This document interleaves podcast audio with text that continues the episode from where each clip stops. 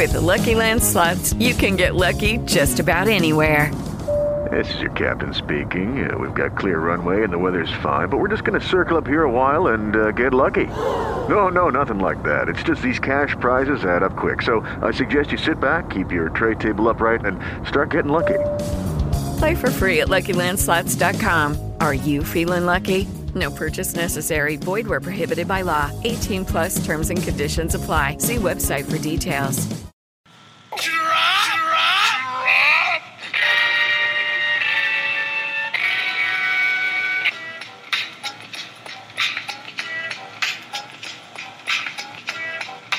Alright, what's up, everybody? Jack Maloney here with Friendly Bounce, Hardwood Paroxysm Basketball Network. We're doing our special season preview podcast. Uh, with me right now, I have my guy Chris Barnwell. We're going to talk about the Atlanta Hawks. So, the Hawks over the offseason, you know, they had some some fairly important moves. They lost DeMarre Carroll uh, to Toronto. They lost Pero Antic. Um, they picked up Tiago Splitter they had the draft night trade where they got Tim Hardaway Jr. Uh, they signed Jrue Holiday's older brother, I believe, Justin, uh, from he was on the Warriors last year. Uh, the draft they got Terran Petteway. Um, Walter Tavares is coming over. Just uh, whatever.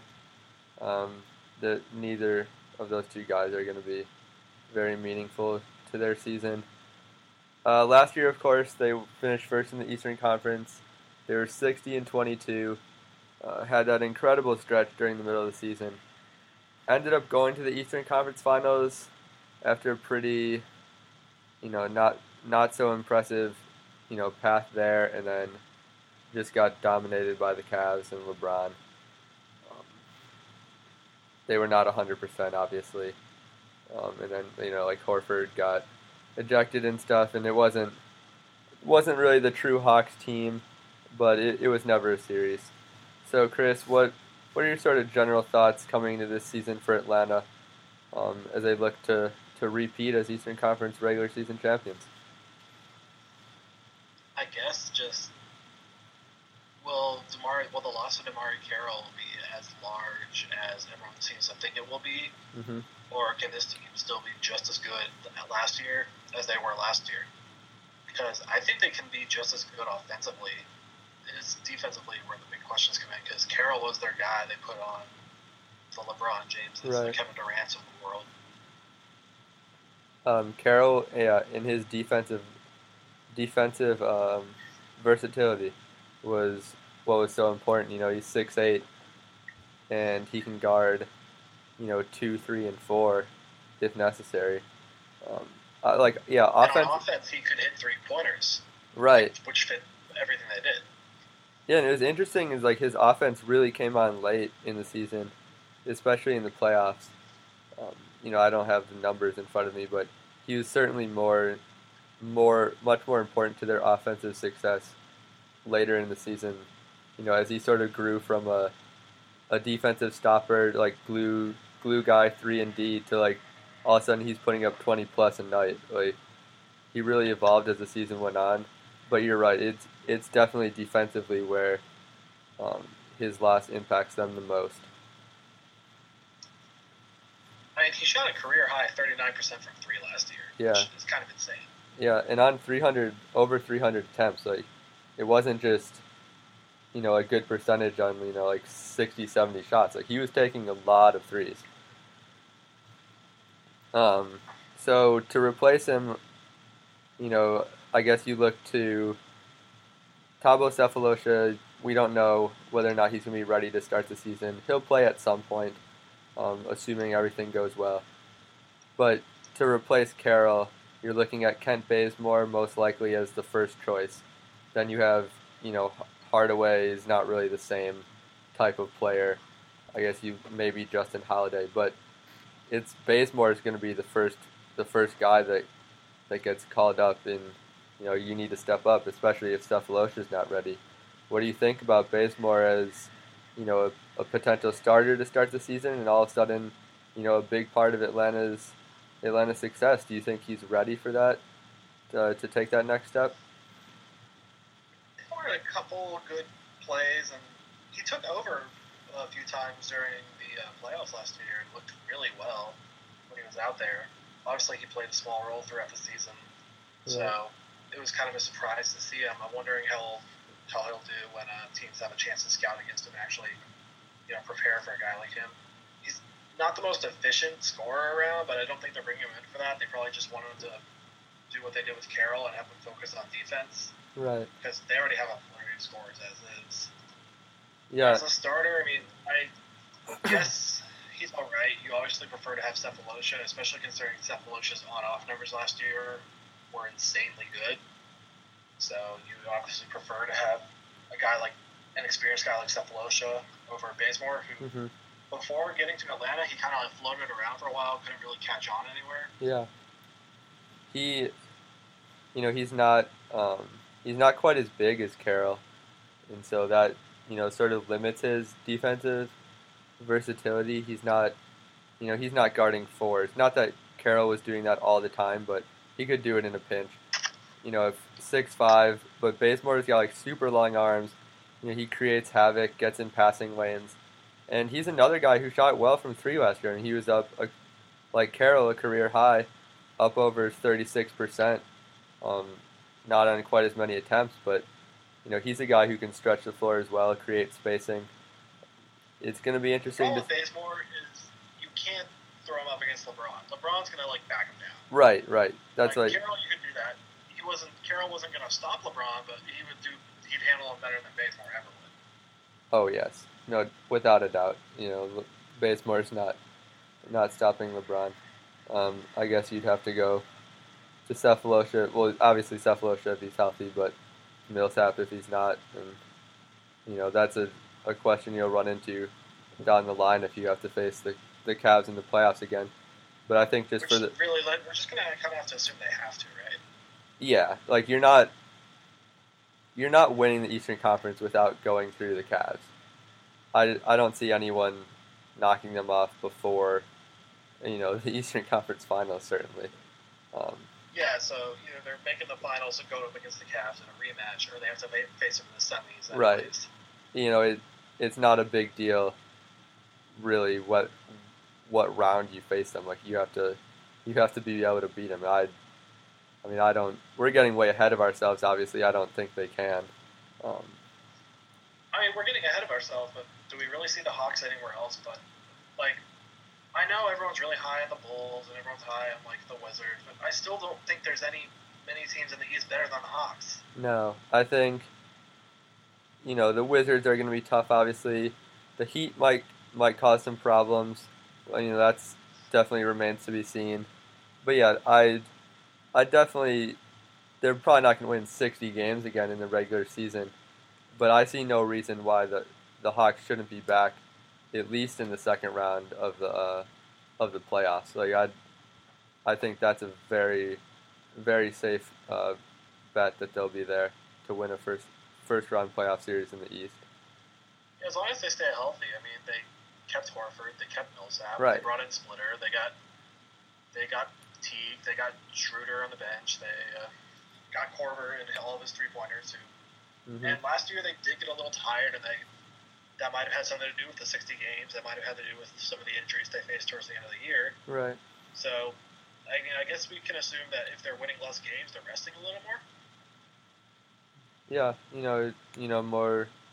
Budenholzer is a Popovich guy, so um, he would definitely. You know, it seems like he would be uh, inclined towards towards resting guys on occasion. Um, let's let's talk about Tiago Splitter, who they picked up in the offseason as now their their third big. Um, he doesn't he doesn't have like the offensive range that Pero Antic offered to space the floor, even though that was not always super successful. But what do you think about Splitter Splitter's addition to this team and how that sort of affects their big man rotation? Obviously, he's you know he's a very solid big man down low. I mean, I guess the biggest criticism against the Hawks last year was they didn't have a true rim protector, and Mhm. now that they have one, they lost Carroll, who was their best perimeter defender.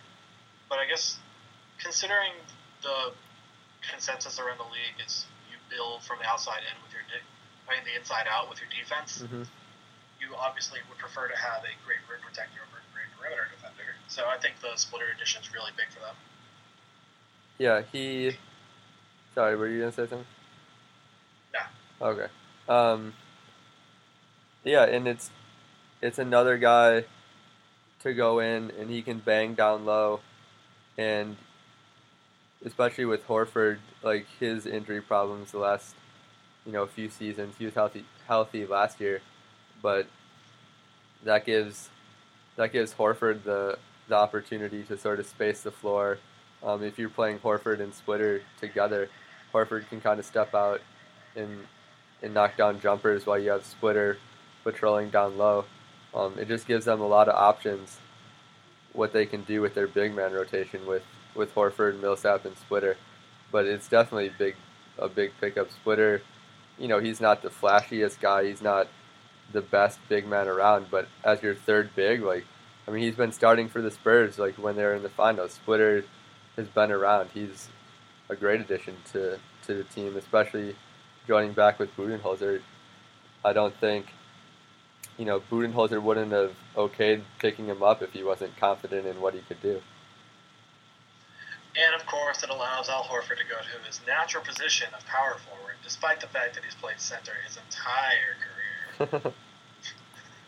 um, so, I guess you have any sort of final thoughts about about the Hawks? Do you want to maybe talk about Schroeder at all, or you kind of kind of good on the Did Hawks you find here? an interesting fact about Schroeder before uh, we we were talking about this before we, We- started this? I did find an interesting fact about Dennis Schroeder.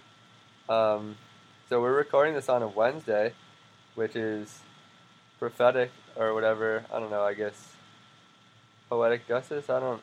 I don't really know what the word is, but it fits because Dennis Schroeder highest field goal percentage came on Wednesdays last year. That's the important info to know. So So Fantasy. This is going to be one of our best podcasts because it's on a Wednesday. fantasy purposes, you got that DraftKings FanDuel. Everyone's trying to get their money. They're giving out a billion dollars this year. You got to get your Give share. us the sponsor, DraftKings. Come on, give us the sponsor. you got you got to get your share. They're handing out free money basically. Wednesdays, you got an NBA game. You got to pick Schroeder. That's his best shooting day. Go to DraftKings.com slash friendly bounce. Actually, no, do not do that. We we will be doing some FanDuel leagues though. Um, this year, we did some last year. They're free. I, like we don't do them for money or whatever, but they're pretty. I mean, it's pretty fun. Uh, shout out FanDuel if you want to throw us some money too. I heard you're I heard you're handing out a billion dollars this year. Should throw some our way. FanDuel.com slash friendly bounce. Matt Moore, please do not fire us. that's that's thefriendlybounce at gmail.com. You can email us directly. Get in touch. All right. So I guess final thing, where do you see the Hawks this year? Obviously, probably not getting back to 60 wins, but where do you see them finishing the regular season? They'll finish in the top four, and I think, and honestly, they're my pick to go to the conference finals again, unless they run into the Cavs in the semis. I think they're the second best team in the East, and I don't think it's really that close. Fair, very fair. Yeah, I think you know, I think Cleveland wins the East, and I think the Hawks are right there at two or three. Um, you know, given what happens with health and whatever, but yeah, they'll be there in the end. It's you know, it's a the same team as last year pretty much. You still got a lot of talent there. They're they'll be around. So uh, that's that's a wrap on the Hawks. That's my man Chris with me today. Here's our boy DJ Los Latino playing us out.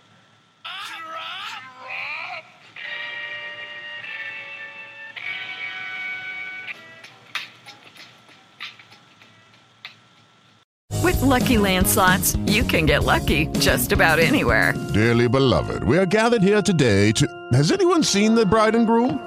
Sorry, sorry, we're here. We were getting lucky in the limo and we lost track of time. No, Lucky Land Casino, with cash prizes that add up quicker than a guest registry. In that case, I pronounce you lucky. Play for free at LuckyLandSlots.com. Daily bonuses are waiting. No purchase necessary. Void where prohibited by law. 18 plus. Terms and conditions apply. See website for details.